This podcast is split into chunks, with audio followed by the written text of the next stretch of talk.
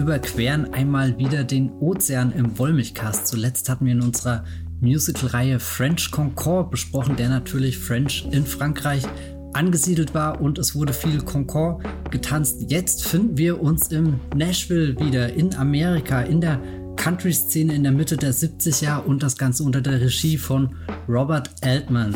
In diesem Wollmilchcast geht es um Nashville, einen super langen Film mit super vielen Figuren und weil ich, der Matthias Hopf, nicht alleine Herr dieser ganzen Menschen werde, bin ich verbunden mit der Jenny Ecke von thegeffer.de. Hallo Jenny. Hallo Matthias. Ich hoffe, du bist gewappnet, alle 24 Protagonistinnen in diesem Film aufzulisten, weil vielleicht wird dieser Podcast eine epische Lauflänge einnehmen, ähnlich episch wie der Film. Euch lieben Zuhörenden da draußen sei auf alle Fälle gesagt, dass wir ein bisschen spoilernd über das Ereignis in Nashville reden werden. Also falls ihr noch nicht gesehen habt, den Film, dann springt schnell ab, holt ihn nach und kommt dann wieder zurück. Und falls ihr ihn schon gesehen habt, wünschen wir euch jetzt ganz viel Spaß beim Zuhören.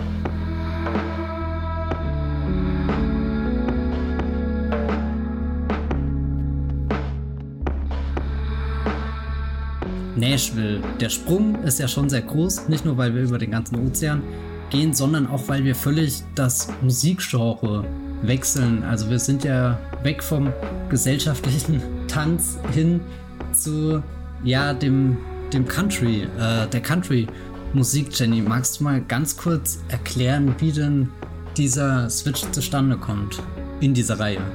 Hm, schwer zu sagen. Also ich wollte schon immer mal Nashville schauen. das ist der Hauptgrund.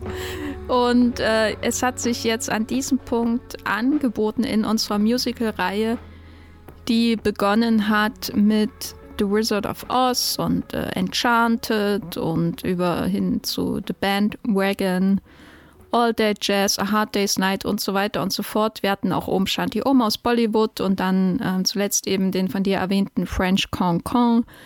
Und es hat sich dadurch ergeben, den jetzt zu bringen, weil French Cancan, und darüber haben wir auch in der letzten äh, Folge dieses Podcasts gesprochen, ja schon auch so ein Bild von Frankreich gibt, ein bisschen. Man hat da die Politiker in diesem Film, man hat die BettlerInnen in diesem Film, man hat die Entertainer in diesem Film und alles, was es dazwischen so gibt, kommt drinnen vor und äh, guckt am Ende zu, wie da dieser ekstatische French Cancan äh, auf die Bühne beziehungsweise in den Zuschauerraum gebracht wird und Nashville äh, ist auch so ein Film, von dem immer wieder gesagt wird, dass er so die Gänze der amerikanischen Gesellschaft in den 70er Jahren in sich vereint. Soweit das ein Film tun kann.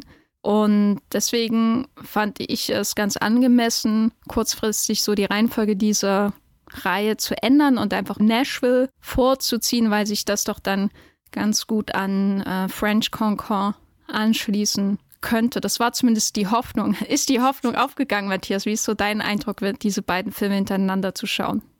Also ich finde, was du gerade gesagt hast, das lässt sich in der Theorie schon ganz gut anwenden. Also ich hatte nicht das Gefühl, ich falle da jetzt in eine völlig andere Film- und Musikwelt hinein, auch wenn es natürlich viele Unterschiede gibt. Ich glaube, das, was für mich die größte Herausforderung bei diesem Film war, äh, war einfach das Ausmaß. Also wirklich diese, diese du musst dir vorstellen, irgendwie der letzte Film geht ganz nah zu den Figuren hin, zeigt ganz viele von den Drehungen, von den Bewegungen, von den Spagaten, irgendwie alles im Detail super schön gestaltete Sets und Szenen, wo, wo sich auch so, so eine gewisse Gemütlichkeit ausgebreitet hat. Wie als hat da jemand ein kleines Puppenhaus errichtet, in das man sich jetzt hineinsetzen will. Und dann kommt Robert Altman und sagt, Leute, ich habe hier einen eine Wiese für euch. Die geht so weit ihr überhaupt gucken könnt. Das Tempelhofer Feld in Berlin, das habt ihr gesehen, das ist ein Witz dagegen. Und diese Wiese fange ich jetzt an, mit Menschen zu füllen. Am Ende ist dieser ganze Platz voll. Das ist auch äh, vor allem heutzutage mit Corona und Abstandsregeln äh, ein sehr faszinierendes Bild, diese, diesen Massenauflauf anzuschauen. Aber davor in meinem fast 160-minütigen Film werdet ihr bei all diesen Figuren mal so ganz kurz in die Leben reinblicken und das ist einfach eine, eine Fülle, mit der ich irgendwie nicht gerechnet habe, obwohl es bei Robert Altman jetzt auch nicht völlig aus dem Nichts kommt, dass er mit ganz vielen Figuren arbeitet. Hat ja schon sehr ähnliche Filme gemacht. Hier Shortcuts habe ich zum Beispiel gesehen. glaube, Jenny, du bist ein sehr großer Gosford Park-Fan. Ja. Ist das untertrieben? Einer meiner absoluten Lieblingsfilme. Ah ja, es ist untertrieben.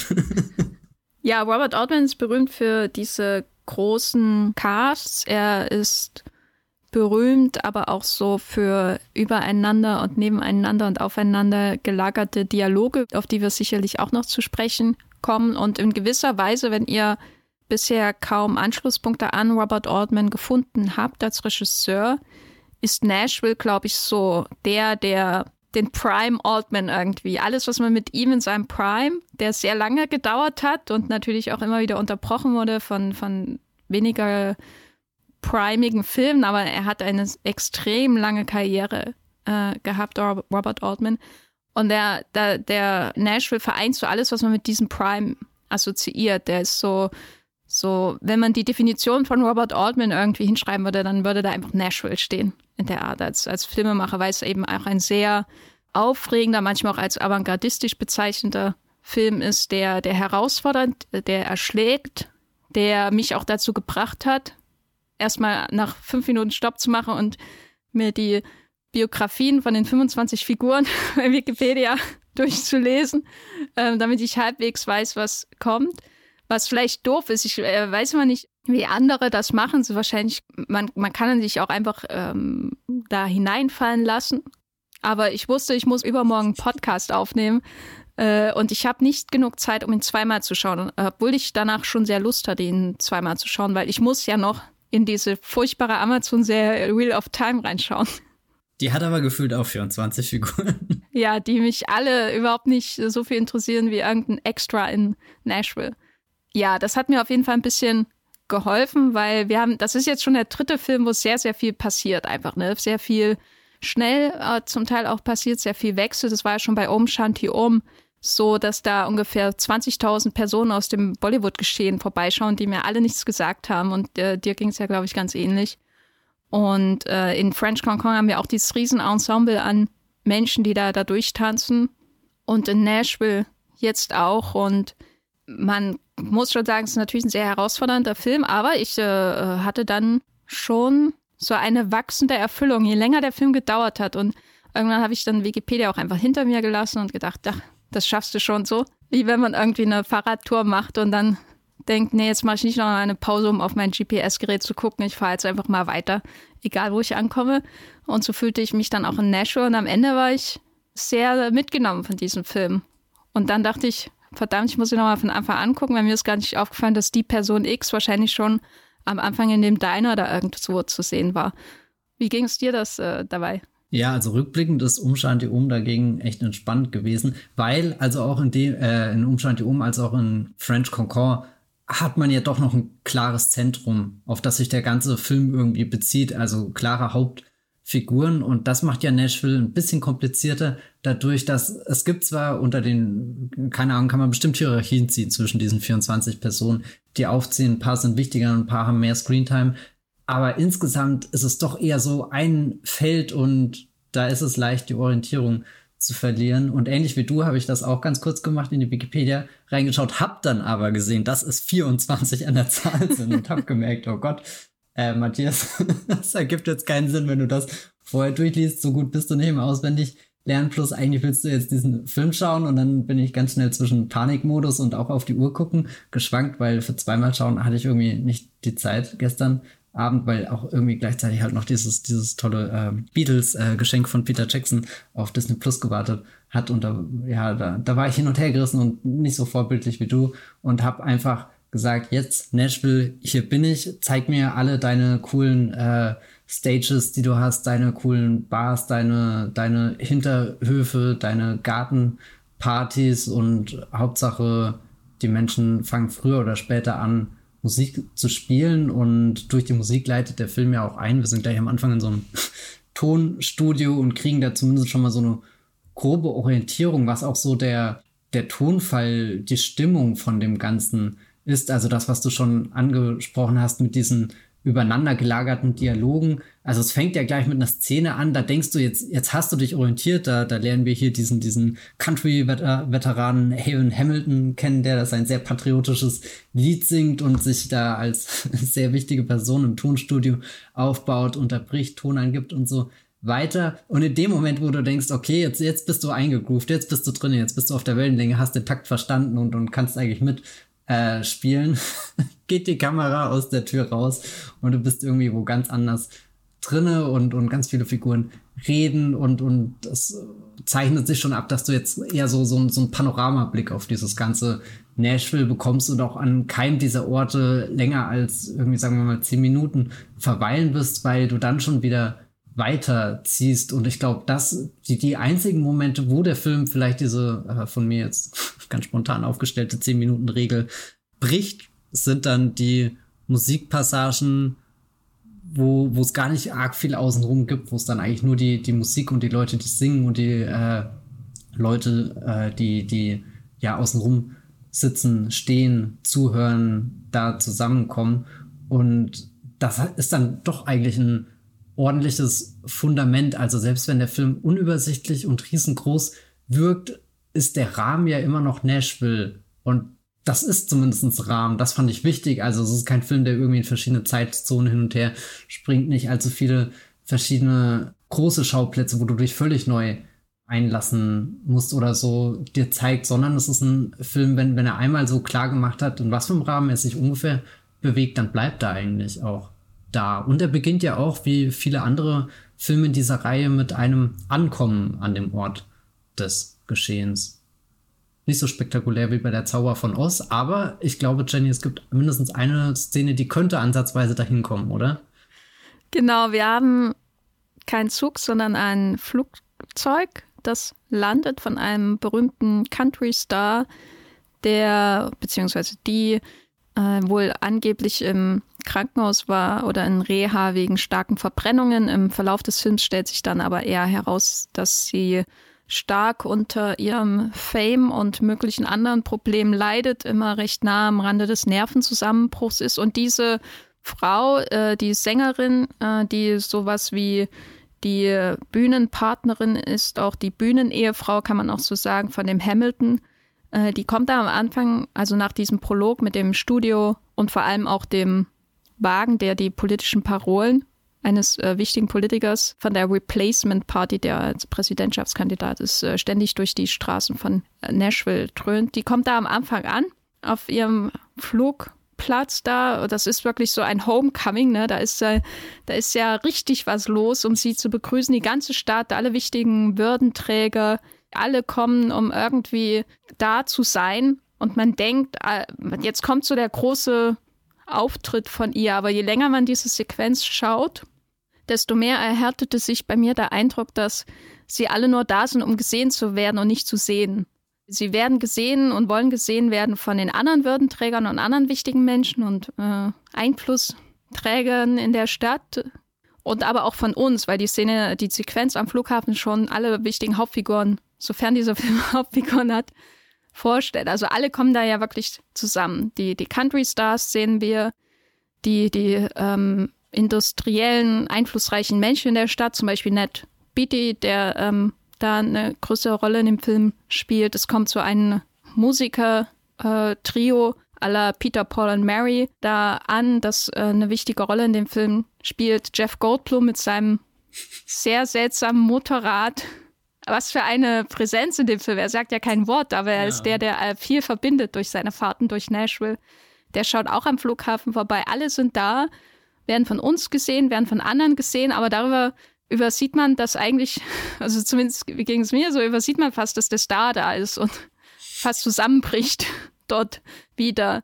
Da sind, das sind ja quasi auch ähm, lauter Cheerleader-artige Tänzerinnen da mit Plastikgewehren die da tanzen. Die hatten auch einen ganz tollen Namen, den ich mir notiert habe, aber den ich jetzt, glaube ich, spontan nicht finde, oder? Oder? Ah, das Tennessee Twirling Institute. Äh, das tanzt da zu ihren Gunsten und dann treffen die sich da alle, aber eigentlich interessiert sie überhaupt nicht, dass diese Musikerin da ist. Allen geht es nur um sich und ihren Fame und ihren Einfluss. Und dann setzen sich alle in Autos. Autos sind sehr wichtig in diesem Film. Fahren einen Highway in die Stadt nach Nashville runter. Und es kommt zu einer Massenkarambolage, die aussah wie aus, auf dem Highway ist die Hölle los und ähnlichen Filmen. Also ich saß da und war komplett geflasht, was ist das jetzt äh, passiert. Das hat mich so an bestimmt, es gibt so ein paar Simpsons-Folgen, wo es so eine Massenpanik irgendwie in Springfield gibt und alle wollen irgendwie irgendwo hin ganz schnell und dann gibt's riesen Autokarambolagen und so, so ein Vibe hat diese Sequenz. Was hältst du davon?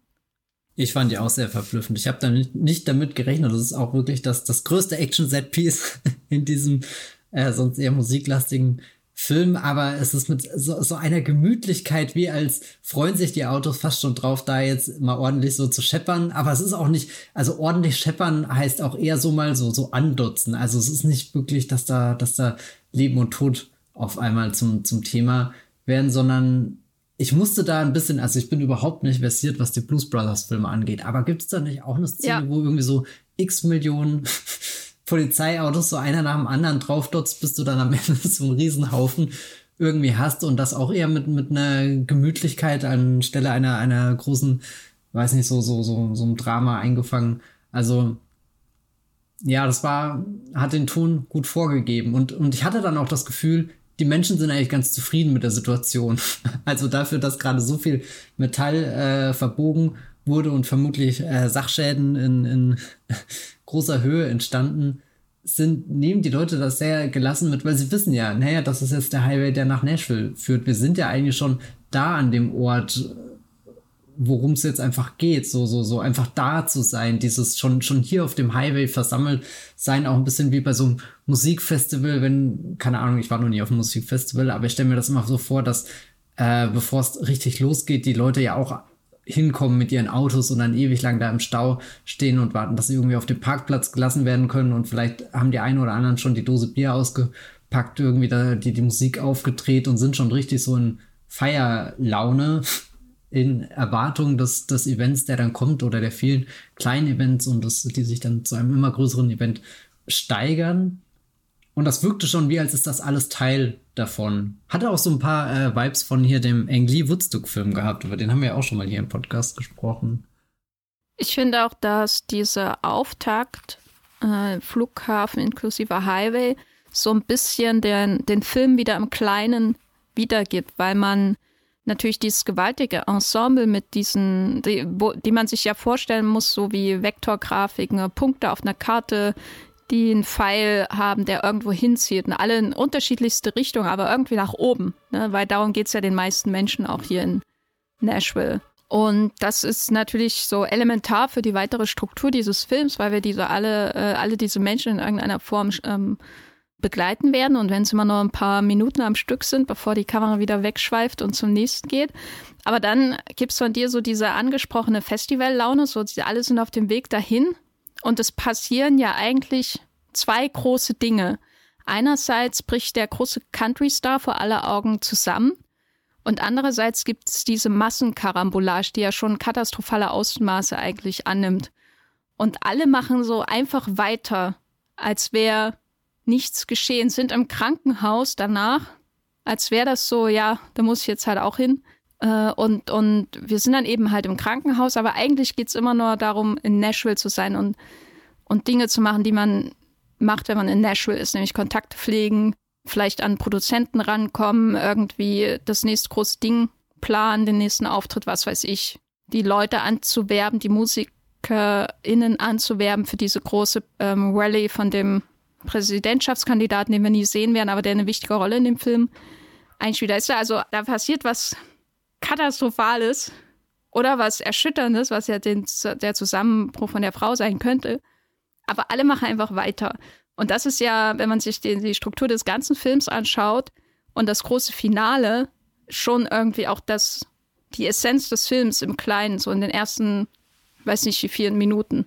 Und dann wird das ausgebreitet auf so dieses Panorama Nashville, um dann wieder in einer Katastrophe im Grunde zu enden, wo dann alle sagen, ich mach weiter. Das macht uns aus hier. Wir machen einfach weiter. Robert Altman hat einen Film über Amerikaner geschaffen, die sich nicht unterkriegen lassen. Ja, wobei das immer natürlich auch mit einem gewissen kritischen Auge gesehen wird in diesem Film. Äh, und es natürlich auch sehr lustig ist teilweise. Wenn wir jetzt uns so anschauen, diese Idee, das ist ein Gesellschaftsbild vielleicht auch, oder das ist Nashville, bevor wir zu den Orten kommen, die wir dann äh, besuchen werden. Was sind das für Menschen alles, die wir da treffen? Also alles Menschen, die wirklich den Bezug irgendwie zur Musikbranche haben, dadurch, dass sie halt entweder selbst singen oder musizieren oder produzieren oder halt den Traum hegen, das eines Tages zu tun, da erfolgreich zu sein. Und dann gibt es eine ganz große, undefinierbare Menge, die auch immer anwesend ist, die das feiert, die für die das dazugehört, fast wie so ein Dorffest, wo du, weißt du, halt einfach hinspazierst und dann ist das so, so, so dieses Gemeinschaftsgefühl, was jeder in der Musik sucht, auch wenn das Interesse daran vielleicht ein bisschen oberflächlich ist. Ich meine, das kommt ja auch durch diese Massenkarambolage am Anfang durch, dass es einfach weitergeht mit keiner lässt sich richtig auf irgendwas ein, was da ist, obwohl du ja schon Momente hast, wo Musik dargeboten wird, wo ganz klar sein muss, dass das, also die Leute, die das jetzt performen, die müssen sich ja da schon irgendwie drin verlieren, die haben da eine Hingabe dafür oder glauben da an irgendwas Größeres, was sie mit ihrer Kunst schaffen können. Und trotzdem sind ganz viele Dialoge einfach nur Leute, die am Hasseln sind und versuchen, da was für sich herauszuschlagen und, und selbst die Person, die von ganz fernher aus Großbritannien kommt im Auftrag der BBC, vielleicht, keine Ahnung, wir wissen es nicht, es wird oft gesagt, äh, eine Reporterin, die, die in diese Stadt eintaucht und prinzipiell erstmal an allem interessiert ist, aber dann sobald irgendwas Größeres, Interessanteres, Glänzenderes, Funkelnderes irgendwo am Horizont erscheint, ist sie auch ganz schnell weg und, und da kommen, glaube ich, überspitzt auch schon viele dieser, dieser Momente zum Vorschein, wo jemand in dem Film beginnt sich zu öffnen über diese Oberflächlichkeit hinweg, was von sich preisgibt, aber das Umfeld, mit dem er da versucht zu kommunizieren, das kann sich wirklich nur für den Bruchteil einer Sekunde auf ihn einlassen und dann ist schon wieder irgendwas anderes da und das also macht den Film einerseits sehr unterhaltsam irgendwie und, und witzig und so, aber auch ein bisschen traurig. Also ich habe hier vorhin äh, Jenny, bevor wir aufgenommen haben oder angefangen haben aufzunehmen, gefragt, was ihre Lieblingsfigur ist. Und dann hat sie die Frage zurückgestellt. Und dann irgendwie diese, diese Reporterin ist schon der Figur, der ich am liebsten gefolgt habe, aber so richtig als Lieblingsfigur bezeichnen kann ich sie auch nicht, weil, weil keiner dieser Menschen in dem Film dann diese Tiefe oder so besitzt, dass ich mich wirklich in diese Figur verliebt, sondern alles eher so, so Leuten, denen ich eben bei diesem, bei diesem Hustle zuschaue.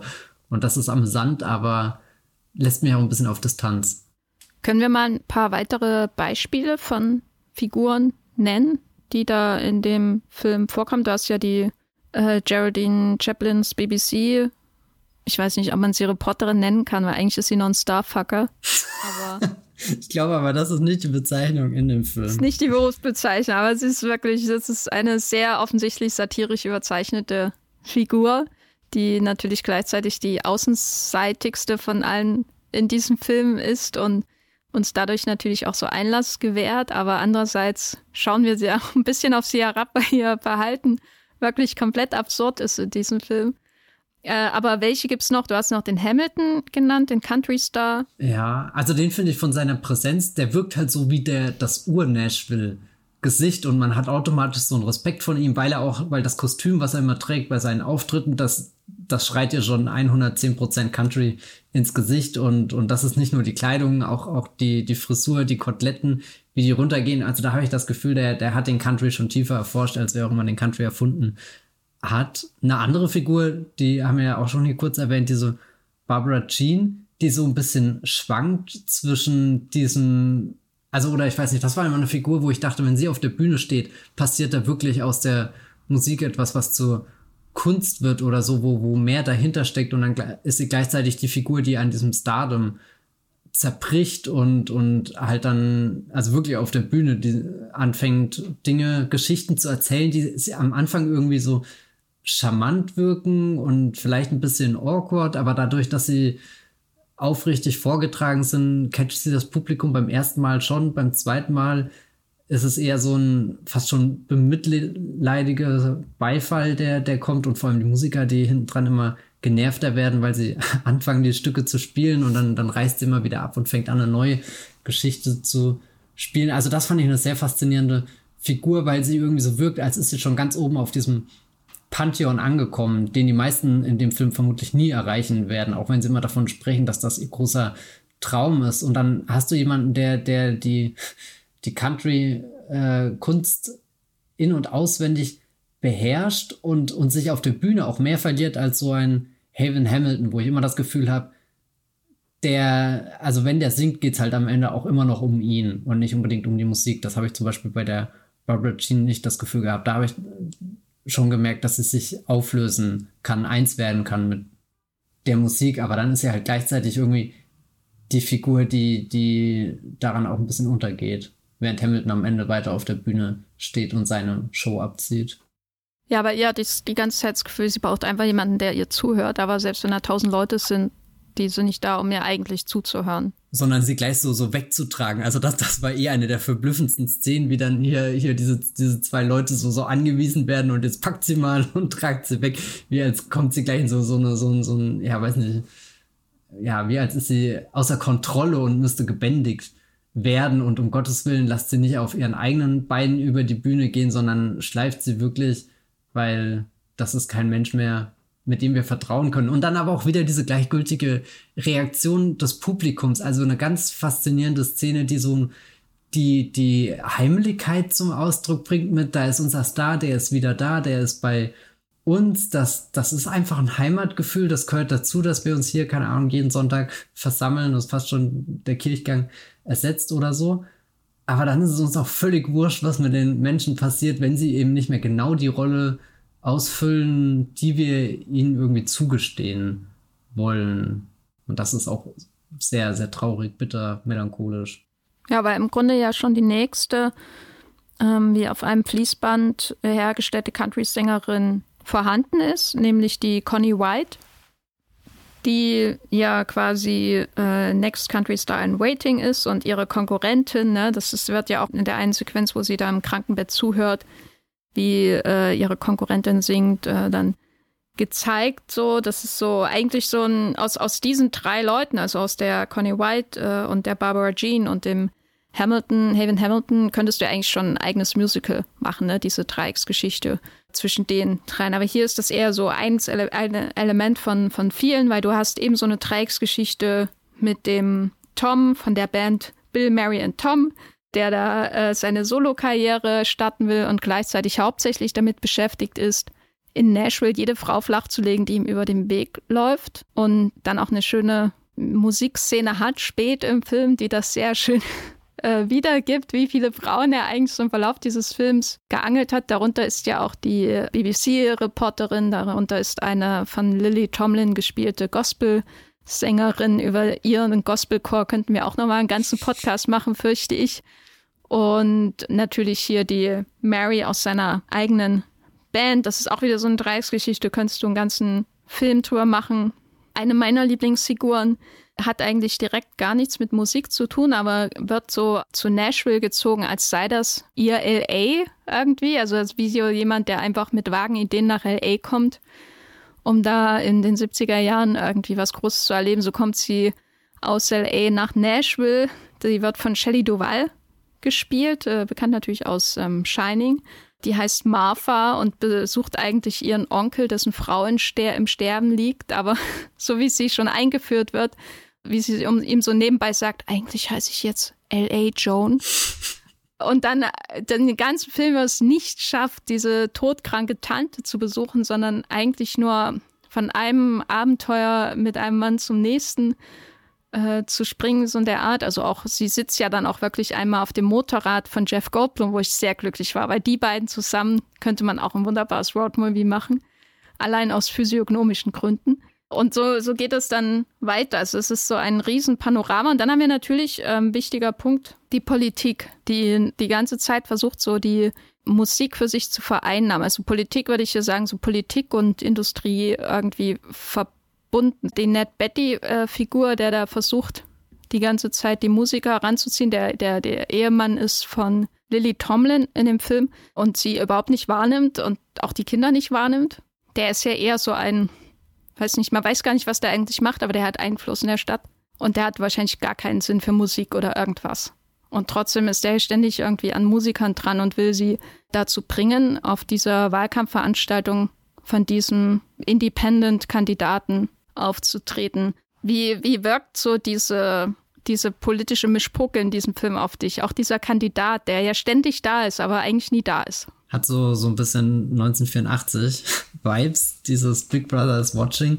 You, irgendjemand gibt's da, der groß ist und für den auch, auch auf den der ganze Film hinarbeitet, ohne dass wir ihn richtig sehen, aber man spürt, dass der Name Gewicht hat und dann gibt's ja dieses Mobil, was die ganze Zeit rumfährt und, und äh, jetzt wollte ich schon sagen, irgendwie Parolen schreit, ganz so schlimm ist es nicht, aber schon, schon so, so, so eine, so irgendwas, was halt überhaupt nicht musikalisch ist, also wo, wo, wo dich nicht dazu bewegt, dass du jetzt mit, keine Ahnung, so, so anfängst zu tanzen oder irgendwie, dass du vom Gesang angesteckt wirst, dich irgendwie in den, den, Lyrics verlierst, sondern so, so, so eine sehr nüchterne, aber auch irgendwie ein bisschen eine auffordernde Aussage, die das ganze Nashville umkreist, wie als würde sie dadurch einen riesengroßen Zaun errichten, der das Nashville auch abriegelt. So, es, es gibt da kein Entkommen. Ihr könnt zwar von langen Country Roads singen, aber früher oder später stoßt ihr an dieses Mobil, es lässt euch nicht raus. Ich muss da ein bisschen jetzt hier an Wonder Vision denken, äh, wo, wo ja wirklich das, die, die, die ganze Stadt unter eine, eine Kuppel gesetzt wird oder, oder hier die Simpsons, da gibt es doch auch. Ist das nicht sogar der Film? Ja, das ist der Film, wo, wo mit der Kuppel, ja. Ja, Springfield unter der Glaskuppel ist. Vermutlich sollte ich auch noch Under the Dome erwähnen. Eine Serie, die man unbedingt 2021 noch erwähnen muss. Ja, habe ich, hab ich nie gesehen, aber bin schon immer beeindruckt von den Postern, die auch eine Kuppel haben. Große Kuppeln sind, sind ein architektonisches, äh, beeindruckendes äh, Konstrukt. Und so habe ich auch das Gefühl gehabt, dass sich die, die Politik oder der politische Aspekt in Nashville eher erdrückend über die Stadt legt und auch derjenige ist, der ja gar nicht mehr so, so tut, als ist da noch äh, eine Ambivalenz da zwischen, wir wollen Kunst oder Kommerz schaffen, sondern da ist eigentlich ganz klar, wir haben Ziele, Zwecke und versuchen was zu erreichen und benutzen die hier vorherrschende Industrie, die, die Szene dazu. Das spielt uns alles in die Karte, das kann man irgendwie gut, ähm, ja, weiß nicht, da kann man gut ein Narrativ oder sowas auch rausspinnen und das ist dann schon der, der trostloseste Aspekt des Films, wo ich bei anderen Szenen, wo, wo wir wieder eher so in dieser Musik-Business-Ebene drin sind, da mochte ich mehr so das, das Herausfinden mit, sind Figuren gerade wirklich daran interessiert, die Musik zu feiern oder haben sie im Hinterkopf eigentlich nur einen Gedanken, wie sie das vermarkten können oder hoffen, dass sie selbst zu einem Star werden, der vermarktet wird. Und meistens kommt man doch irgendwie zu dem traurigen Ergebnis, dass dass es gar nicht mal so oft um wirklich die Kunst geht, sondern dass der Country in Nashville hier in diesem Jahr 1976 komplett als Produkt angekommen ist und, und alles, was da besungen wird von Tradition und Heimat, dass das schon so abgepackt ist, dass es einfach hingenommen wird oder, oder ich weiß nicht, ob es den Leuten auffallen würde, wenn es fehlen würde, aber es ist wieder wie die Massenkamporalage. Es passiert und, und die Leute nehmen es hin und irgendwie gehört schon fast dazu. Es ist ein sehr seltsames Gefühl. Es stößt auf alle Fälle nie dieser Geist durch, den wir in den letzten Wochen erlebt haben, jetzt bei Umshanti Um oder auch French Concord, wo hier, oder, oder French Concord ist eigentlich ein sehr schönes Beispiel, weil da haben wir auch einen, einen sehr mächtigen Mann, der mit Musik vor allem Geschäfte oder hier seine, seine verschiedenen äh, Tanzsäle und so weiter betreibt, aber dann dieses junge Mädchen kennenlernt, das den French Concord mit so einer Hingabe tanzt, dass selbst er in seinem Alter und den tausend Dingen, die er schon geschafft hat oder auch mit den tausend Dingen, auf, mit denen er schon auf die Schnauze geflogen ist, dass er da nochmal was völlig Neues in seinem Leben entdeckt und von, von ihrer Begeisterung angesteckt wird. Und das gibt's eigentlich in Nashville so gut wie gar nicht, oder? Also es gibt, glaube ich, nur wenige Szenen, wo man sagen kann, dass die Musik wirklich quasi wie ein Stein an einen See geworfen wird, so Wellenbewegungen bei dem Publikum in irgendeiner Form hinterlässt. Abgesehen von den buhenden, wütenden Leuten in dem Konzert von Barbara Jean, als sie halt ihren Auftrag nicht komplett erfüllt und sie nicht alles kriegen, was sie für ihr Geld verlangen. Das, woran ich immer denken muss, wenn es um den Umgang mit Musik in diesem Film geht, ist äh, das Stockcar-Rennen wo äh, mitten in diesem Oval, also diesem kreisförmigen, dieser kreisförmigen Rennbahn, was, wo man heute wahrscheinlich äh, irgendwie NASCAR-Autos oder so sehen würde. Vielleicht waren das damals auch schon NASCAR-Autos, keine Ahnung. Aber man hat diesen Motorenlärm, der mich natürlich sehr gefreut hat. Äh, und dann sieht man wieder eine angehende Sängerin, die den ganzen Film über von ihrem, weiß nicht, eifersüchtigen, weiß ich gar nicht genau, Ehemann verfolgt wird und die natürlich noch ihren großen Auftritt am Ende haben wird. Aber die, die da steht mit ihrer, mit ihrer Begleitung und singt und du hörst einfach nichts, weil die Autos halt drumherum kreisen die ganze Zeit. Und das ist ja schon, das ist auch wieder so ein offensichtlich satirisches Bild, das irgendwie auch so ein bisschen zusammenfasst, wie mit Musik in diesem Film oft umgegangen wird, zumindest mit, mit dieser, oder dass diese Vision von integrer Kunst, die dargeboten wird, dass die hier keinen Wert hat. Weil alle kommen in diese Stadt, um das zu machen. Und manche können überhaupt nicht singen und manche sind die äh, richtigen Rockröhren und alle sind aber irgendwie auf derselben Stufe, weil das Überangebot an Menschen, die ähm, berühmt werden wollen durch ihre Stimme oder ihr Äußeres oder was weiß ich, in dieser Stadt so groß ist, dass man mit ihm umgehen kann, wie man will. Also es, äh, man kann den Film auch, glaube ich, ohne weiteres natürlich als äh, Blick auf den politischen Zustand der USA äh, äh, in der äh, Nixon- oder Post-Nixon-Ära oder was weiß ich betrachten. Aber man kann den Film auch sehen als Film über Dasein von Künstlern, vielleicht auch in Hollywood oder so, ne? Also das sind alles naheliegende Deutungen, wenn man so eine Szene wie diesen Stockcar-Szene sieht. Die, ich fand die sehr lustig, aber die ist natürlich auch sehr bitter irgendwie. Und äh, man hat ja oft solche Momente, wo das Publikum irgendwie da ist, aber es, ist, es gibt keine Reaktion so richtig. Und wenn es Reaktionen gibt, dann ähm, in Teilen ist es äh, sehr, sehr furchtbar. Also das ist ja insbesondere bei der Geschichte von der angehenden Sängerin, die nicht singen kann, so, die da unbedingt berühmt werden will und dann äh, von diesen Parteileuten da zu so einem Auftritt in so einem quasi Stripclub äh, gebracht wird und äh, die dann dazu genötigt wird, mehr oder weniger sich vor ihnen auszuziehen, weil das ja eigentlich das ist, was die Leute wirklich von ihr wollen. Und es ist ganz sicher nicht ihre Stimme, weil sie kann, das muss man zugeben, wirklich nicht singen.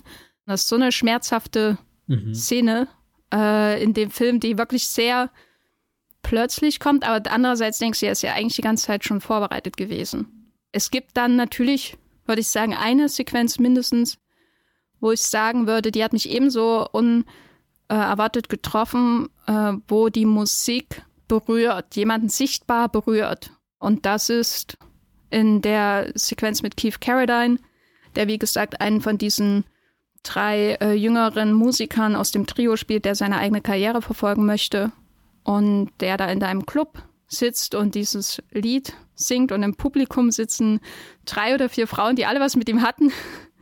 Und dann gibt es so, so, schöne Aufnahmen von ihnen, die, wo sie denken, ja, das ist jetzt die Liedzeile, die, da geht's um mich, so in der Art. Äh, ich fühle mich jetzt persönlich berührt, aber dann gibt es so lange Aufnahmen von Lily Tomlin, die, wie gesagt, da eine Chorsängerin ist und ansonsten Hausfrau mehr oder weniger, die da hinten in diesem Club sitzt und da passiert eigentlich gar nicht viel auf ihrem Gesicht. Und trotzdem ist es ein Moment von so unerwarteter Intensität und Klarheit, der dann später in einer Liebesszene zwischen den beiden dann auch wieder gebrochen wird, weil er ja schon, während sie sich anzieht, ein Date mit der nächsten ausmacht. Aber irgendwie ist es auch so ein Moment, der auch im Nachhinein immer noch echt wirkt. Sie ist in diesem Moment berührt. Sie spürt da was Besonderes in ihrem äh, ansonsten Leben mit einem Ehemann, der sie nicht wirklich wahrnimmt. Und auch als klar ist, dass er schon die nächste an der, an der Angel hat, ist das immer noch immerhin ein guter Moment. Also ich hatte nicht das Gefühl, dass das dann bitter ist, dass er nicht die große Liebe ihres Lebens ist. Darum geht es, glaube ich, in diesem Moment nicht. Gibt es denn sonst noch äh, Momente, wo Musik Menschen berührt oder etwas mit ihm macht in diesem Film? Ich denke an viele Momente, wo Musik irgendwie dargeboten wird und der Film filmt das ja dann oft in, in Gänze. Also zeigt uns irgendwie die komplette Musiknummer, wo ich manchmal das Gefühl hatte, als Zuschauer bin ich jetzt mehr involviert als die Menschen, die im Film da sitzen und das anschauen, weil das für die ja selbstverständlich ist. Und das fand ich interessant irgendwie. So diese, diese Beobachtung, dass, ich habe es ja vorhin schon mal gesagt, die Lieder manchmal auf so eine Gleichgültigkeit treffen, aber auch irgendwie dazugehören oder du hast vorhin auch dieses Wort reingebracht mit äh, irgendwas erfüllt, Vertrag erfüllt, Erwartung erfüllt. Für den Kaufpreis der Tickets. Genau. ja, also so, so, dass du irgendwie so die, die, die, dieser Kontrast zwischen für die Leute ist das eigentlich alles gesetzt, was da passiert. Also die, die, die ganz normalen Nashville-Einwohner in dem Film kommen dahin und erwarten halt, dass, dass Nashville sich von seiner Nashvilligsten Seite für dieses 160-minütige Robert Altman Festival zeigt. Und ich als äh, Zuschauer saß jetzt einfach da, habe eigentlich wenig Bezug zu Country und keine Ahnung zu Nashville und äh, den 70er Jahren in Amerika und habe irgendwie jedem der, der Künstler mehr Aufmerksamkeit geschenkt, als sie von ihrem eigenen Publikum empfangen haben. Und das hat mir dann manchmal ein bisschen leid getan. Und, und selbst die, die Auftritte, die offensichtlich gekennzeichnet sind als solche, dass sie nicht komplett gelungen sind oder dass da hier jemand äh, singt, aber nicht das Talent dafür besitzt, werden ja schon sehr, sehr aufmerksam beobachtet von der Kamera. Und das hat mir irgendwie gefallen, dass, dass der Film sich einfach die Zeit nimmt, sich hinzusetzen und zuzugucken. Und das hat dann wunderbar zu der Beatles-Doku gepasst, die ich danach geschaut habe, weil da singen die Beatles ja auch noch nicht die fertigen Songs, die sie später auf Let It Be perfekt produziert drauf haben, sondern im Endeffekt guckst du auch einfach nur bei einer Probe zu und das geht halt manchmal schleppend und du fragst dich, was ist denn hier überhaupt los? Warum mache ich das? Aber andererseits gibt es dann auch immer wieder die Momente, wo du merkst, oh Gott, das ist gerade wirklich, äh, das, das passiert da einfach und ich kann da zuschauen und, und da, da finde ich das schon sehr wertvoll, dass der Robert Altman fast so, so, so einen dokumentarischen Ansatz auch irgendwie für den Film dann zwischenweise mitbringt. Also der ist schon sehr offensichtlich inszeniert, auch eben weil viele Momente so gestaltet sind, dass du diese ähm, ironischen, satirischen Untertöne und so weiter mitkriegst, aber in den Passagen, wo es dann wirklich um das Aufführen von Musik geht, da, da ist der Film eher in so einer, so einer dokumentarischen Position. Ja, das, ich glaube, das ist auch sehr clever gemacht, weil gerade am Anfang so in der Inszenierung der Musik so eine ständige Unterbrechung eben stattfindet. Mhm. Also da hatte ich schon oft das Gefühl, auch Mensch, jetzt muss ich wieder zur nächsten Szene und so. Und das ist äh, gerade in der ersten Hälfte sehr auffällig. Und da habe ich manchmal das Gefühl, dass es in die, diesem Film einerseits die Musik in ihrer Erhabenheit als Kunstwerk, zum Beispiel als das Lied oder die Performance oder was weiß ich, einerseits dekonstruiert wird dadurch, ne, weil gerade durch die Parallelisierung ja auch ständig die Musik nicht nur für sich steht, sondern einerseits siehst du, wie sie, wie sie entsteht, äh, mit dem Musiker, Musiker natürlich gerade am Anfang im Tonstudio. Dann hast du die Parallelisierung, sie steht nicht für sich, sondern sie, sie wird immer zu was anderem auch in Beziehung gesetzt. Ne? Man hat dieses ähm, gloriose, diese Hymne auf äh, so und so viel hundert Jahre äh, USA und dann parallel ein Gospelchor von afroamerikanischen Menschen, wo Lily Tomlin in der Mitte steht und die, die quasi die Leadsängerin ist was auch äh, natürlich viele Interpretationen auf sich ziehen kann, diese beiden äh, Lieder nebeneinander zu stellen. Man hat die, die Country die, die, oder Singer-Songwriter-Musik in einem Club und parallel den erzwungenen Striptease von, von einer Sängerin vor lauter juhenden Männern. Und äh, das sind so Momente, wo, wo die Musik irgendwie auch durch die Parallelisierung und die Montage und auch das Aufeinanderfolgen, was kommt danach, das, die wird quasi immer auch ein bisschen in Frage gestellt. Ne? Und es wird in Frage gestellt, was bedeutet die, was sagt das eigentlich aus, wie kommt sie zustande, wer profitiert davon und ist die Ware oder ist das vielleicht äh, mehr als nur eine Ware? Und je länger der Film dauert, desto integrer wird irgendwie auch die Musik. Also dann hat man eben wirklich den fast kompletten Auftritt von Barbara Jean mhm. vor diesem Publikum, das sie zum Ende hin ausbruden wird, weil sie verschwindet. Und das ist natürlich sehr schlau, dass man so hineingezogen wird in ihre Performance und ähm, am Anfang läuft ja alles eigentlich recht rund und dann wird es aber immer schlimmer. Äh, es eskaliert fast schon. Und ja, das ist natürlich auch wieder so eine Fragestellung, aber das, man hat ja dann viele Performances, die, die relativ komplett in diesem Film vorkommen, die dann auch eine gewisse Intensität entwickeln. Und da habe ich dann schon, nachdem ich mich am Anfang gefragt habe, mag dieser Film Musik? Oder ist da irgendwie eine Liebe für Musik in diesem Film zu spüren? Hatte ich gegen Ende schon das Gefühl, da ist eine Liebe für die Musik zu spüren, auf jeden Fall. Auch wenn das Publikum oft eben, obwohl wir tausend Gesichter sehen, hat relativ gesichtslos ist, ist der Film in der Lage, sich dieser Musik zu widmen auf eine Art und Weise, wie das die Industrie vielleicht an sich gar nicht kann, die Musikindustrie in Nashville, so wie sie in diesem Film existiert. Ähm, eine Parallele, die ich sehe auf jeden Fall, ist die Art und Weise, wie diese ganzen Politiker ähm, und, und äh, Industriellen oder was weiß ich, da für diesen Präsidentschaftskandidaten werben. Und da habe ich mich oft gefragt, haben die eigentlich politische Ziele, Ideale oder irgendwas? Die reden ja nie über seine Inhalte. Das heißt, sie haben keine, äh, keine ideelle Verbindung zu seinen Zielen, obwohl die die ganze Zeit immer wieder über die Tonspur geplärt werden. Ne? Vor allem, dass er natürlich die Nationalhymne ändern will. Sehr wichtig ist. Ähm, und und der, dem gegenüber natürlich paralysiert so, was bedeutet Musik eigentlich für den Hamilton? Was ist das außer sein Geschäft? Und das könnte man ja über mehrere Menschen in diesem Film sagen, so wie sie mus mit Musik umgehen, wie sie MusikerInnen engagieren, mit welchen anderen Zielen sie das in Wirklichkeit tun. Wenn man das auf der einen Seite hat und dann diese Performances, die für sich irgendwie auch schon sprechen, dann steht da schon ein interessanter Kontrast, finde ich, der mir dann am Ende oder der mir am Ende das Gefühl gehabt hat, da ist, das ist kein Abwatschen von Country-Musik, weil das hätte man ja auch erwarten können. Ne? Das ist eine, dass das so ein, was ist das für ein Schmarrn-Film äh, ist. Und so ist es ja nicht. Nee, habe ich auch nicht das Gefühl. Also selbst wenn der Film öfter mal so die Augenbrauen hochzieht oder Grimassen schneidet, sogar sehr direkt, ist, glaube ich, Robert Altman kein Regisseur, der sich so ein leichtes Ziel irgendwie nimmt, um dann 160 Minuten irgendwie drauf rumzureiten.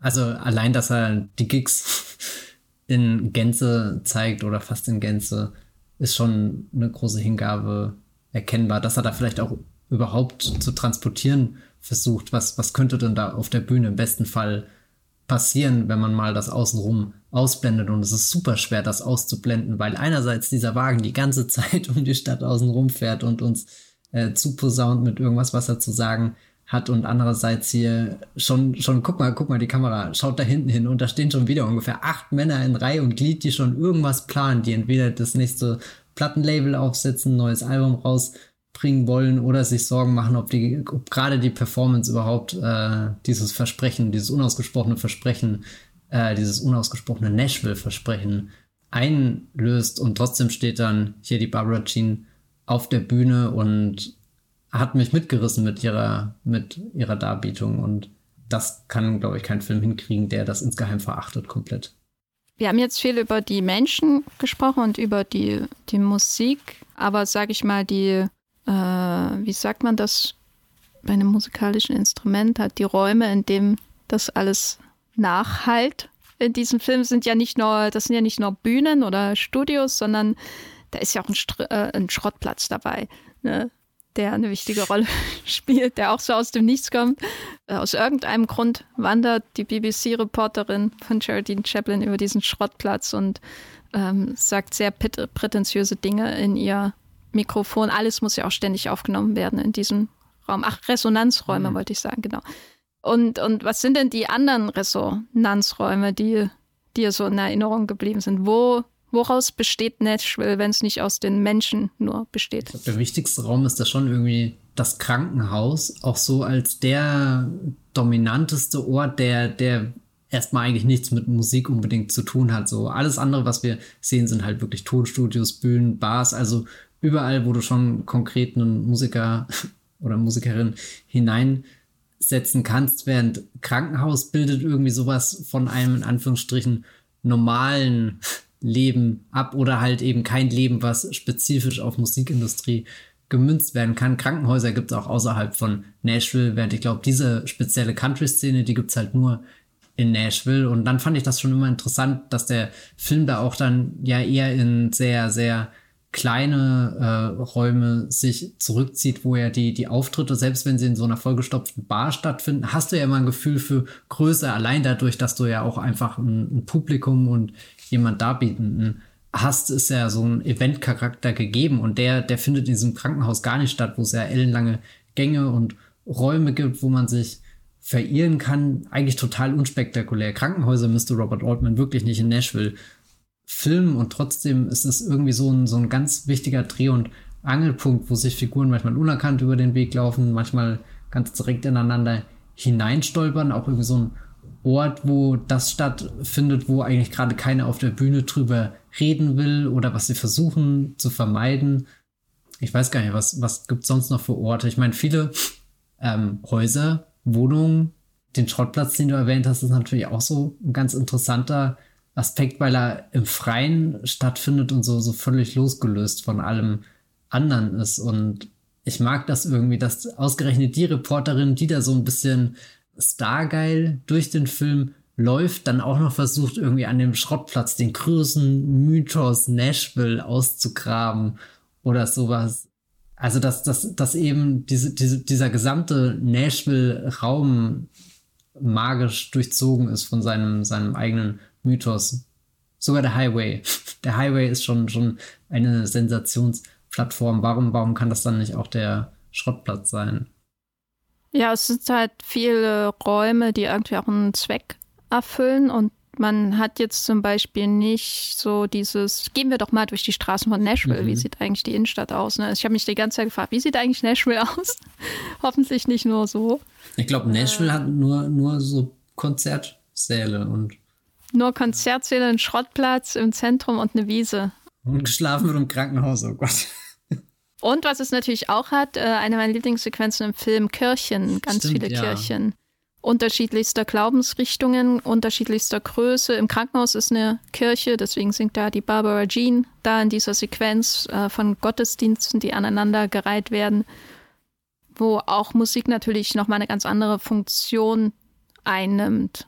Und das war so einer dieser quasi dokumentarischen Momente, die ich wirklich sehr schön fand in dem Film. Das hätte ich mir auch in einem Frederick Wiseman-Film irgendwie vorstellen können. So die Beobachtung von einer Stadt in 24 Stunden, ein Sonntag vielleicht, alle gehen mhm. in gehen in den Gottesdienst und äh, auch, also du hast ja hier Katholiken, Baptisten, äh, Protestanten, was weiß ich noch für, für Glaubensrichtungen innerhalb des Christentums. Das ist ja schon das Dominierende hier.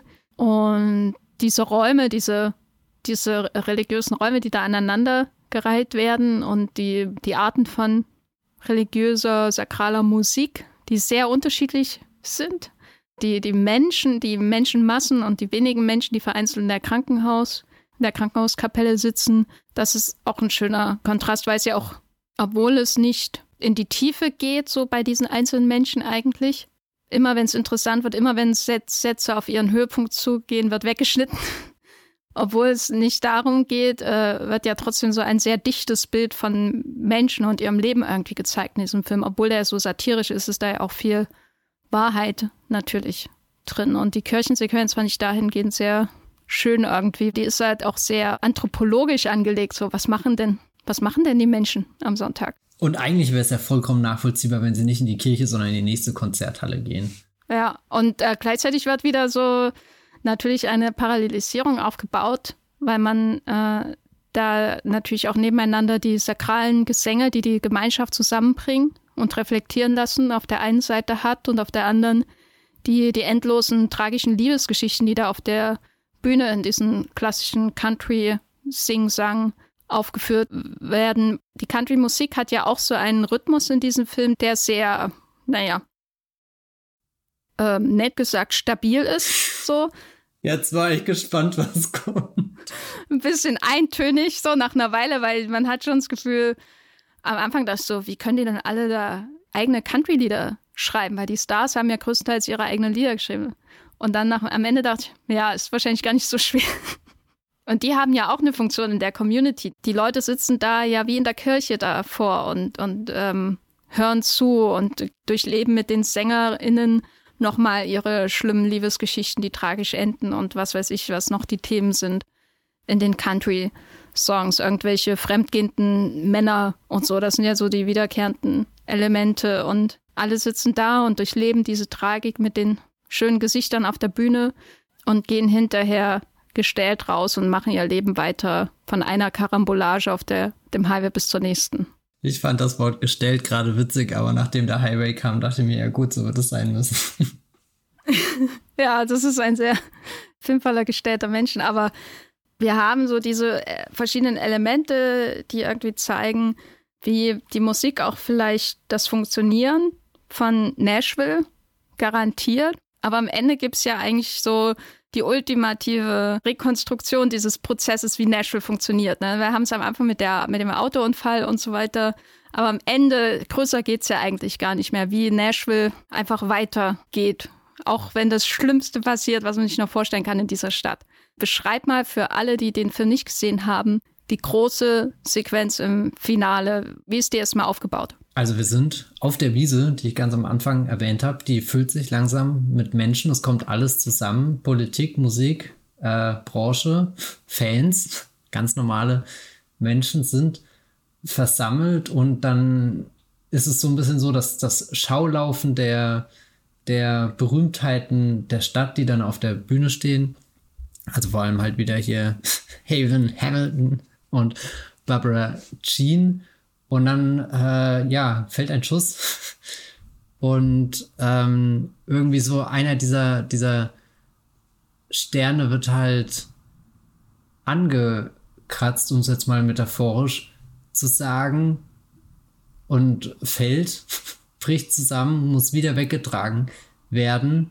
Aber Haven Hamilton hat die Situation im Griff, Leute. Der macht weiter, weil nach 200 Jahren ist noch lange nicht Schluss und, und es hat irgendwie so, also einerseits hast du betroffene Gesichter in den Aufnahmen drinne und merkst, dass kurz so eine Unruhe einkehrt, weil mit diesem feierlichen Event, auf den jetzt 116 Minuten lang zugearbeitet wurde, da hat ja keiner mit gerechnet, dass jetzt so eine Katastrophe passiert, weil, weil selbst eben auf dem Highway ist es eigentlich recht gemütlich, wenn die Autos ineinander krachen. Und für eine Sekunde überlegt man, ist äh, Nashville jetzt, äh, Nashville, also jetzt irgendwie so die, die, die Stadt, nicht unbedingt der Film, aber die, die Stadt an dem Punkt angekommen, wo sie zum ersten Mal sich umdreht und mal guckt, was jetzt eigentlich so in der Vergangenheit passiert ist, raus aus dem Trott kommt, mal das, das, das Aufnahmestudio wirklich auf den Stoppknopf drückt und, und tief einatmet, aber nee, es passi passiert nichts davon, sondern es geht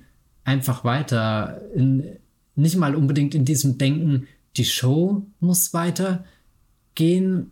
Also wir haben hier nicht eine spezifische Aufführung, die wir anschauen. Und da steht jetzt in Frage, ob der Vorhang geschlossen wird oder nicht, sondern eben dieser, dieser ganze Film, die ganze Stadt, dieses ganze Universum Nash-Film, was wir kennenlernen, ist, ist die Show, ist eine große Show. Und da ist es unmöglich, den Vorhang zuzumachen, weil das würde ja bedeuten, dass Nashville endet und das kann sich keiner der Menschen davor stellen. Da ist so lange irgendwie eine Kultur um eben die Musik und die Branche und so weiter gewachsen, dass das jetzt ein, ein perfekter, ja, wie so, ein Mechanismus ist. Eins greift in das andere und da müssten schon deutlich mehr Schüsse fallen, glaube ich, um den komplett außer Kraft zu hebeln irgendwie. Ja, ich hab, fühlte mich manchmal an äh, The Bandwagon erinnert, wo diese katastrophale erste Aufführung von ihrem Faust-Musical, das mich einfach nicht loslässt, das ich so gerne mal sehen würde in seiner Komplettheit, erlebe. Und dann sitzen sie alle da in diesem Raum und dann kommt so langsam, dann wächst so langsam der Wille, dass die Show eben weitergehen muss und dann setzen sie halt ihre eigene Show auf. Ne? Diese Musiker, die einfach weitermachen müssen, so wie auch Bob Fosse's mhm. äh, alter Ego und All That Jazz einfach arbeitet, arbeitet und also selbst schon im Krankenhaus im Sterben liegt, vor sich diese Show endlos weiterziehen sieht. In Nashville ist es natürlich alles unglaublich düster, was da im Finale passiert. Ich meine, diese Frau wird erschossen, wir sehen Blut. Äh, wir sehen auch Menschen, die wirklich schockiert halt, wie du ja auch so sagst, so reagieren und die auch genug haben und dann auch einfach gehen, was sich auch erstmal nicht erwartet hatte. Ich hätte gedacht, so der, der satirische Instinkt sagt, das wird einfach beiseite gewischt. Aber das sind wirklich Leute, die genug haben und das auch zeigen, was dann auch irgendwie den Film äh, wesentlich besser macht, so im Finale.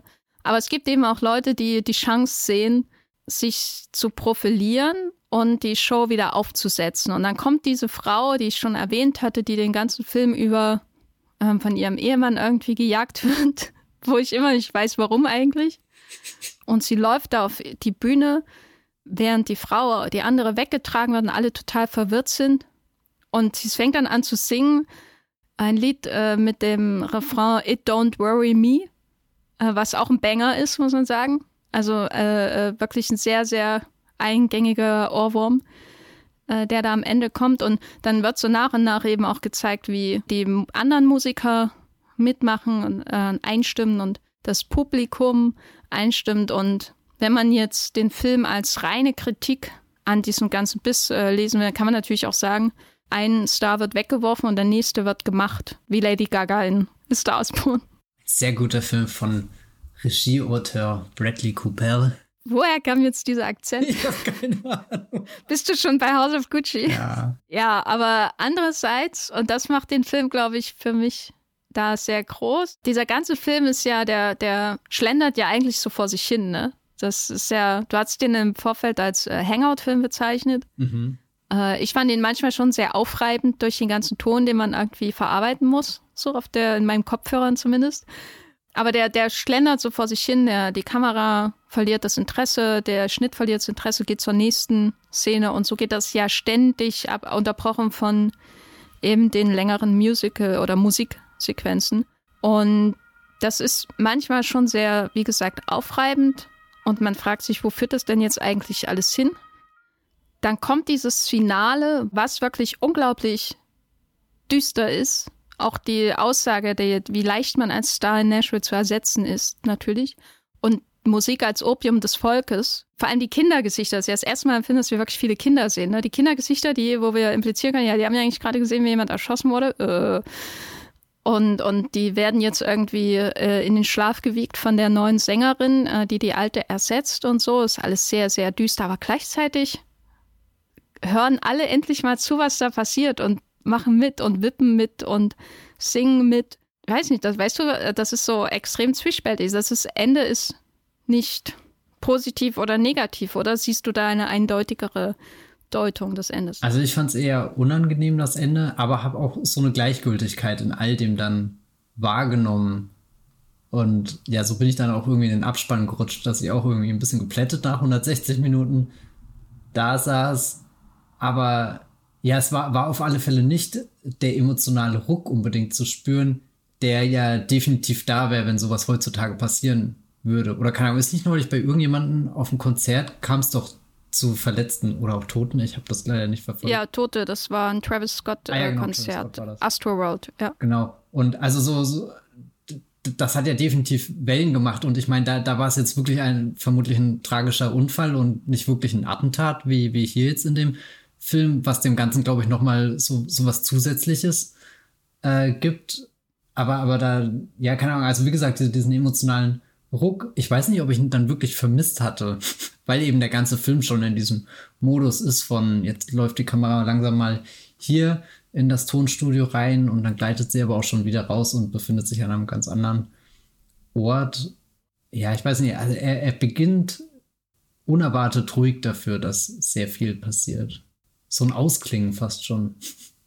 Ja, aber andererseits, äh, obwohl man ja da im Grunde oft einfach rumsitzt und zuhört, wie andere reden und man nicht so richtig versteht, worum es geht, läuft zwar alles vor sich hin, aber andererseits dachte ich so im Nachhinein, ja, da war schon manchmal irgendwie ein Gefühl von, das eskaliert auf eine negative Weise hm. da. Ich hatte meinen Verdacht, als ich gesehen habe, dass der der spätere Attentäter immer mit diesem Geigenkasten rumläuft, ohne jemals reinzuschauen. Weil, weil du den, hier den, die Figur gerade erwähnst, wir haben noch gar nicht drüber gesprochen. Das war ja am Anfang eine Figur, zu der ich sogar noch am ehesten so einen Draht hatte, weil sie halt ähnlich planlos rumgelaufen ist, wie ich mich in dem Film auch stellenweise gefühlt habe. Und dann irgendwie ein bisschen traurig, dass ausgerechnet diese Figur dann so auf den, ich weiß nicht, so, so halt dieses, dieses super düstere Schicksal einschlägt und, und der Mensch, der schon die ganze Zeit nicht Anschluss finden kann, halt zum Mörder am Ende wird. Aber zeigt vielleicht auch, dass das Nashville kein Ort ist für Leute, die nicht 100% auf der Nashville-Linie mitschwimmen, die Sprache sprechen, die Songs singen, dass das super schwer ist, aufgenommen zu werden irgendwie. Und das ist auch, glaube ich, was mit dem der Film für mich endet, dass dieses Nashville ein abgeschotteter Mikrokosmos im Endeffekt bleibt dass dieser Wagen immer weiter um die Stadt rumfahren wird, dass diese Kuppel immer noch drauf gesessen ist, dass eben der, der große Shot am Ende auf diese, diese Riesenwiese, wo sich alle versammeln, dass das Nashville auf der Karte ist und halt nie sich irgendwas vermischen wird, sondern das wird weiterhin existieren in den Mauern, die sich selbst hochgezogen hat. Ja, das zeigt sich vielleicht auch daran, dass der dieser, ich weiß, politische Berater oder was, der ja auch erst in die Stadt kommt, dieser eine, der die ganze Zeit auch mit dem Ned Beatty zusammen versucht, da die Musiker anzuheuern, der sehr viele abfällige Bemerkungen auch über Nashua und die Musiker macht, während er da manchmal im Publikum sitzt, dass der dann am Ende, der das ganze Ding aufgezogen hat, was so eskaliert, dann angewidert weggeht. und in den nächsten Flieger sozusagen, nachdem sein Ding hier in dieser Entertainment-Metropole einen Bach runtergegangen ist, aber wahrscheinlich eher noch nachdem diese Stadt so reagiert, wie sie reagiert, nämlich einfach weiterzumachen und weiter zu singen. Aber glaubst du, er, er ist wirklich angewidert oder er spielt die Angewidertheit, um von sich selbst abzulenken? Also so tief ist sie jetzt nicht in die Figur reingegangen, dass ich da an ein gespieltes, äh, gespielten Schock sehen würde. Ich glaube, da sind viele authentische Reaktionen bei den Figuren im Finale auch hier als Ned Betty, äh, der nimmt, glaube ich, einfach seine, seine Frau mit und jetzt hier runter und weg da. So in der Art. Ne? Das hier ist einfach zu weit gegangen, alles. Das ist, das ist ja das erste Mal, dass er wirklich seine Frau bemerkt in diesem Film. Wie, wie die Malfoys am Ende von Harry Potter 7.2. Genau. Jetzt reicht's. Lass dir Voldemort seinen Scheiß allein machen, wir hauen ab. Also ich glaube, das ist auch das, was das Finale für mich so stark macht, dass so ein paar Menschen äh, durchaus sowas wie ein Wachrütteln haben und dass gleichzeitig so eine bittere, überspitzte Pointe dann da ist, dass die, die Show halt weitergeht. Ja, ich glaube, da muss ich auch revidieren, was ich vorhin gesagt habe. Ich glaube, ich habe das vorhin ein bisschen zu sehr illustriert, als wäre das alles ein Komplex, der sich nicht bewegt und gleich ist. Ja, ich fand es am Ende jedenfalls irgendwie auf eine seltsame Weise erleichternd, dass nach dieser zermarternden Grundatmosphäre, die ich, also ich fand es schon wirklich manchmal zermarternd, so dieses ständige Wechseln, dieses ständige Rauschen, dieses ständige Gelaber, wo man nicht reinkommt, ähm, wie als wäre man auf einer Party, wo die Musik zu laut spielt und der, ähm, der, du bist irgendwie im Gespräch verstehst nicht, was die anderen sagen und nix dann irgendwie so äh, leicht awkward. Ja, ja, lustig. so ging es mir in dem Film äh, über weite Strecken, weil ich äh, natürlich wissen wollte, worüber reden die jetzt eigentlich hier. Und das war manchmal sehr schwer, da hineinzukommen, weil der Film ständig wieder die Montage natürlich schnell, schnell weiterging, was auch Sinn oder was natürlich auch zur Methode des Films gehört. Aber dann am Ende eben so eine, so ein, äh, wieder so ein Punkt kommt, genau wie in French Cancan, wo alles zusammenschmilzt. Und das ist böse in diesem Film, was da passiert am Ende. Das ist fies, das ist bitter, das ist das, da kommt die Satire schon ähm, sehr monströs hervor. Aber ich muss sagen, ich dachte dann irgendwie, ach, jetzt kann ich mal chillen. Guck gerade auch zum allerersten Mal das Poster an und das sagt eigentlich schon sehr eindeutig, dass das eine Satire ist. Matthias, was ist dein Fazit zu Nashville von Robert Ortman? Also ich glaube, ich werde diesen Film in Zukunft noch viel besser finden, wenn ich ihn mehrmals geschaut habe. Also ich bin felsenfest davon überzeugt, dass der eigentlich nur mit dem Wiedersehen besser wird, weil du immer mehr Orientierungspunkte halt drinne hast. Aber ich fand ihn gestern schon ziemlich gut. Also die, das Ausmaß, was der Film sich einfach vornimmt und ohne daran zu scheitern an all diesen Dingen, sondern dich überall hinführt, das war schon eine, eine große Reise einfach und hat mir echt gut gefallen. Ja, ich kann dir da nur zustimmen. Ich hatte auch, wie gesagt, sofort Lust, ihn nochmal zu schauen, weil ich dachte, dann verstehe ich, glaube ich, die erste Hälfte noch besser. Soweit verstehen irgendwie wirklich sinnvoll ist für diesen Film, aber vielleicht einfach, dann komme ich leichter in diesen Flow hinein mhm. und äh, versuche mich nicht wie im Treibsand zu wehren und dadurch nur noch tiefer zu sinken. Weißt du, an was mich das erinnert hat? Tatsächlich an den letzten Tarantino hier, Once Upon a Time in Hollywood der ist ja auch, also nicht so krass wie Nashville, aber der schweift ja auch öfter mal ab und, und hat dann einfach Szenen, die irgendwie im Parkinglot von Studio Halle B stattfinden und dir zeigen, wie sie halt Brad Pitt mit Lee prügelt und du gar nicht weißt, gehört das jetzt zu dem großen Bild des Films dazu?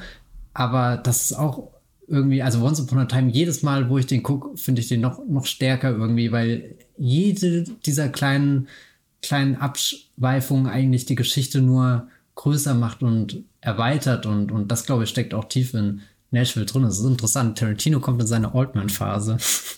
Also von Altman ist er noch weit entfernt.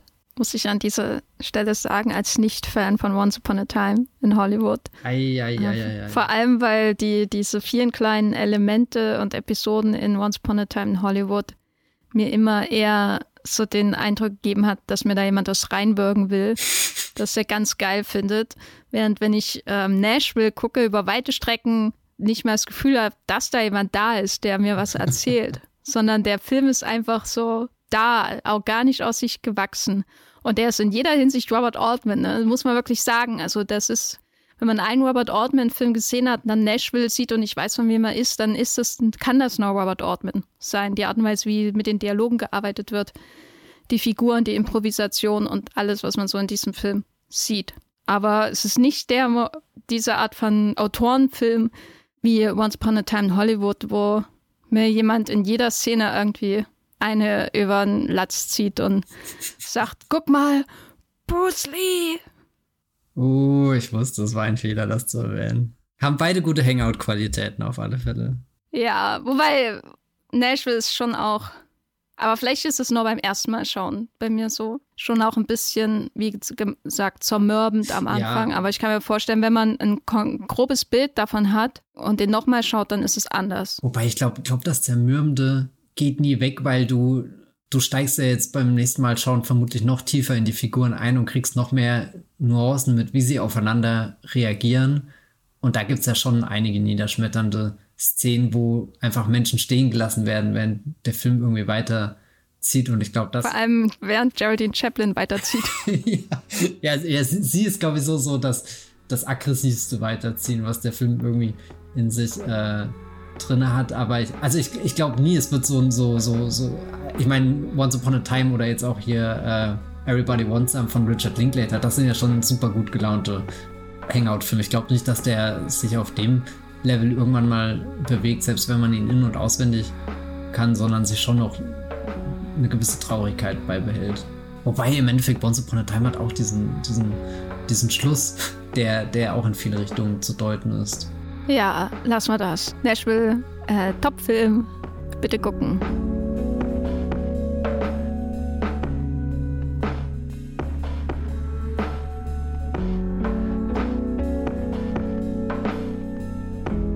Der arme Robert Altman, er muss jetzt noch zum Tarantino-Vergleich herhalten.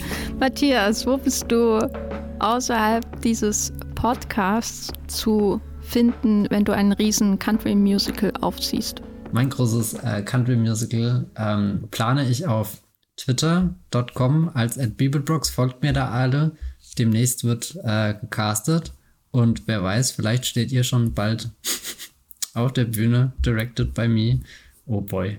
Hoffentlich passiert das nicht. Ansonsten könnt ihr mich lesen auf movieplot.de und das Filmfoto.de. Das eine ist die Seite, für die ich schreibe, und das andere ist auch die Seite, für die ich schreibe. Jenny, wo bist du?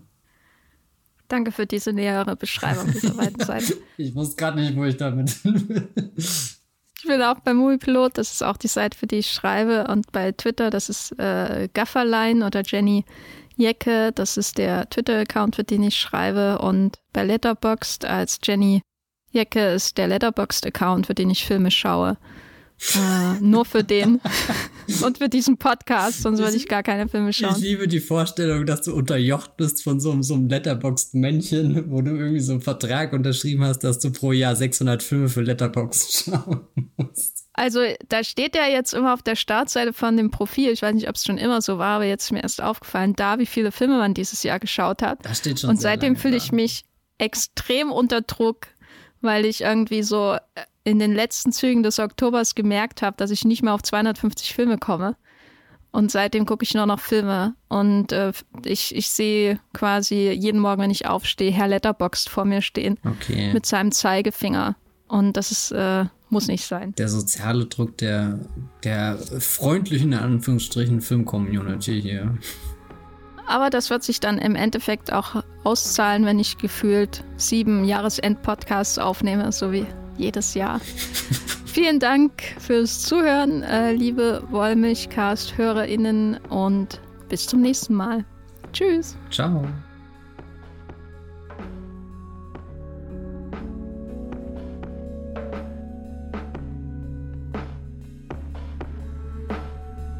Der Wollmilchcast wird produziert von Jenny Jecke und Matthias Hopf. Unser Intro und Outro stammt aus dem Song Slam Canto von Kai Engel. Ihr könnt unseren Podcast bei allen gängigen Apps abonnieren und wir freuen uns über Kommentare und Bewertungen auf iTunes.